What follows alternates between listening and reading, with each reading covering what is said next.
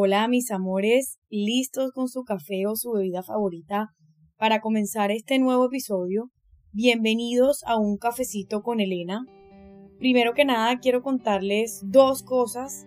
La primera decirles que estoy muy muy feliz y emocionada con este episodio porque ya estoy grabando con el micrófono profesional que compré, así que los audios a partir de este episodio serán muchísimo mejores. Espero que les guste mi voz en su mejor versión. Y segundo, hoy grabando este episodio quiero decirles que tengo amigdalitis, así que si de pronto no subo tanto el tono de voz es porque me duele la garganta.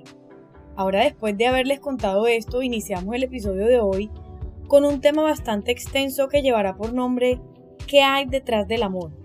Y es que aquí hablaremos de grandes temas que rodean esta palabra, abordando el amor de pareja, el amor de amigos, el amor familiar y el amor propio y voy a comenzar por contarles la historia de 7 años de amor que tuve y cómo fue ese camino vivido. Serán capítulos llenos de sentimientos y cargados de emoción. Antes de comenzar la historia, quiero dejar por sentado que todo lo que diré en estos espacios siempre será desde mí como Beatriz Elena. Esto no califica de ninguna manera a la persona con quien estuve por tantos años, que es la persona más bondadosa, buena y con el corazón más grande que hay en este mundo, para las personas que me escuchan y que lo conocen pueden dar crédito de esto. Y espero de verdad poder ser acertada con mis palabras, con mis ideas y brindarles esta historia para que el amor de pareja que hoy tienen o que tengan a futuro sea inspiradora, de conexión, de apoyo mutuo y de decidir estar con todo lo bueno y lo malo. Vamos a comenzar esta historia de atrás hacia adelante, partiendo desde el último paso de la ruptura, que fue la fase de liberación, este paso lo hice a través de un ejercicio súper poderoso que me mandó mi psicóloga para dar cierre final al ciclo de la ruptura. El ejercicio constaba de escribir una carta de despedida a ese hombre y a esa relación y luego de escribirla pues uno debe imprimirla. Una vez impresa hay que buscar un espacio que te haga sentir en libertad, en plenitud. Cuando encuentren ese espacio, se llevan la carta a ese lugar y empiezan a partir la carta en pedazos pequeños. Cuando comiencen a partir la carta con cada corte que hagan, deben ir diciendo frases como hoy te suelto, hoy te libero, hoy te dejo ir. Y luego esos pedacitos de la carta se ponen en un recipiente y finalmente pues se queman. Yo todo este proceso lo hice en la playa y oigan, un sentimiento indescriptible como si soltaran mil palomas al tiempo y yo estuviera en la mitad. Hoy les leeré apartados de la carta, pues hay cosas que son muy precisas y no son relevantes para el punto al que quiero llegar en este episodio. Es una carta donde les abro mi corazón, que hice de mí para mí para cerrar un ciclo. Esta carta la escribí el 30 de agosto de 2021. No la ha leído nadie, solo mi psicóloga, pero considero que con el tiempo transcurrido y en este espacio de crecimiento personal puedo compartirla con ustedes. Aquí comienza la carta. Iniciar a escribir una carta para ti no es fácil sabiendo que será para expresarte mis sentimientos y contarte cómo me siento con lo que pasó en nuestra relación. Quiero iniciar diciéndote que eres lo mejor que me pudo pasar. Me cambiaste la vida positivamente desde el día en que te conocí. Y te digo que me la cambiaste de muchas formas que tal vez no te imaginas y te las quiero mencionar para que las lleves contigo también. Durante todos estos años lograste que viera la vida desde otra perspectiva, una perspectiva diferente, más tranquila, más relajada, más desde el poder disfrutar cada momento y actividad que uno hace sin tener que estar siempre pensando ¿y ahora qué vamos a hacer? Simplemente me mostraste que debemos disfrutar cada detalle que nos da la vida. De igual manera me enseñaste a que uno siempre debe regalar sonrisas a los demás para hacer de sus días mejores aun cuando nuestra propia situación no sea la mejor.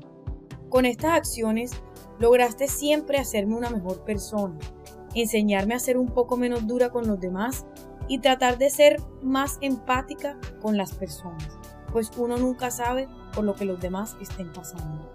Me mostraste siempre una actitud positiva frente a lo desafiante, a canalizar el estrés de diferentes maneras y a dejar en ocasiones que las cosas fluyeran y tuvieran su propio camino. Me enseñaste a confiar en que todo estaría bien si uno le ponía buena energía y amor sin condición a cada trabajo o actividad realizada.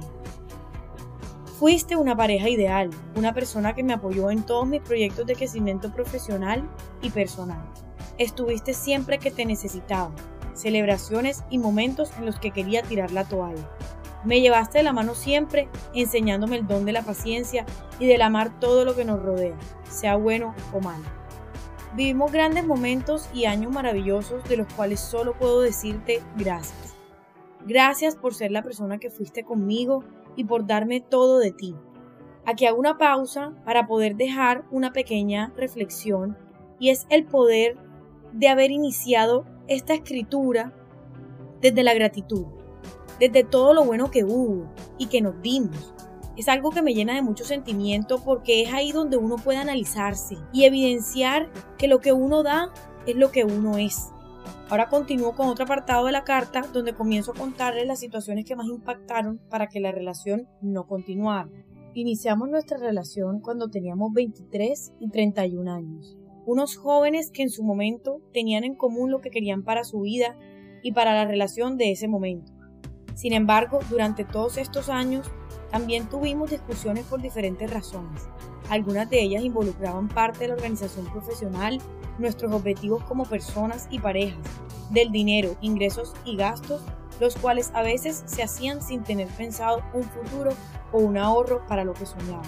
Teníamos muchos sueños que yo plasmé por muchos años y hacía planes, te los contaba. Siempre estabas dispuesto, yo proponía y tú disponías en ese sentido.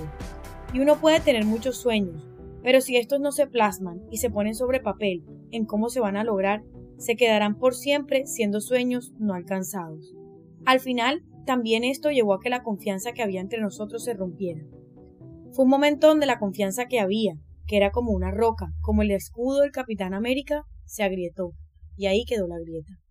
Otro factor que nos marcó fue mi regreso a vivir a la ciudad de Cartagena en octubre de 2019 donde para irnos a vivir juntos tuvimos que hacer una reunión y donde todo se resumía a que pudiéramos poner en orden los objetivos, metas y prioridades. Parecía que no habíamos tenido la conversación, sobre todo porque hubo otra desconfianza generada. Quiero decirte que ese día mi corazón se volvió a romper y la grieta de ese escudo se hizo mucho más grande, notoria y ya era irreparable. Fueron pequeñas cosas en nuestra relación que fueron haciendo que ésta se desgastara y quiero serte muy sincera, la decisión tomada es lo más difícil que he hecho en mucho tiempo, pero fue una decisión que debía tomar por el bien de los dos. Hoy te puedo decir que mi decisión fue porque no podía seguir esperando ni seguir forzando las cosas. ¿Cómo sé qué va a pasar?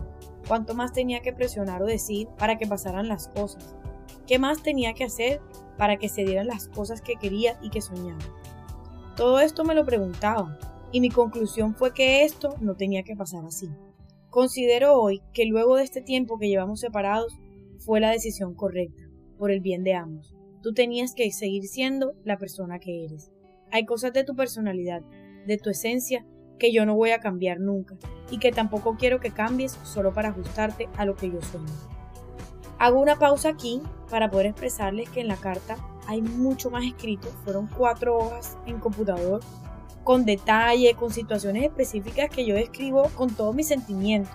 Y es importante que si están en un proceso parecido y si van a desarrollar esta carta que también puede hacerse para dejar ir otras cosas como personas, amistades, mascotas, su viejo yo, creencias, entre otras cosas, puedan escribir todo basado en sus sentimientos y en su propia realidad.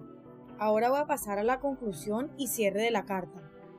Todo lo anterior lo he entendido desde que no estamos juntos. Y quiero decirte que por más doloroso que haya sido este proceso, estoy segura que ha sido para la mejora continua de ambos. Para darnos cuenta que, aunque nos amábamos, había cosas en las que no estábamos más alineados. Y que por más presión que yo pudiera hacer, no iba a seguir funcionando. Te dejo ir para liberarte, para que sigas siempre siendo la persona tan amable, tan especial y de buen corazón que eres. Hoy te dejo ser te dejo actuar y te dejo para que recibas lo mejor porque te lo mereces. Te deseo amor verdadero, que logres encontrar una mujer igual de maravillosa que tú, que sepa apreciarte e ir con esa filosofía de vida que tú tienes y en lo que somos diferentes, porque ahí es donde todo esto radica, en nuestras filosofías de vida, las cuales hacen parte de nuestro ser y que no son cambiables. Así crecimos, así nos enseñaron y así seremos. Quiero decirte adiós con las mejores intenciones de verte en un futuro y poder decir que esto que pasó nos ayudó a ser mejores. Que esto que sentimos, que lo duro que ha sido este proceso, nos haya dejado marcas para superarnos y para decir que somos mejores en diferentes aspectos de nuestra vida. Espero verte en unos años como el profesional que siempre he visualizado que serás. Uf, oigan, el poder que siento hoy leyendo esta carta, no saben. Volver a leer esto después de casi un año ha sido increíble para mí, porque siento que pude expresar todo lo que sentía. Y además darme cuenta que dentro de eso que escribí y que plasmé en ese momento, hay cosas que hoy se hicieron realidad. Y ya pues para dar un cierre a este episodio, quiero decirles que este último paso dio como resultado sensaciones de libertad, de tranquilidad, de claridad frente a lo que viví.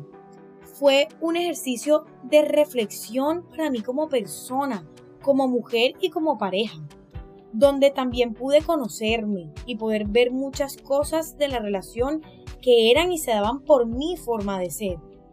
Pude entrar en un momento de autoconocimiento que me dio esclarecimiento para continuar mi camino queriendo ser mejor. Para el próximo episodio les estaré contando las etapas anteriores del duelo, cómo las enfrenté y adicional tendremos dos episodios tipo conversatorios donde hablaremos de este tema que hay detrás del amor. Un resumen de las reflexiones de este episodio. 1. No debemos forzar las cosas y si se debe forzar, por ahí no es. 2. Los extremos son dañinos. Tratemos de mantener un balance entre el fluir y el planificar. Y 3. Trabajar la relación en comunicación constante y en construcción conjunta. Hasta pronto mis amores y los espero para el próximo café y recuerda ser siempre tu mejor versión.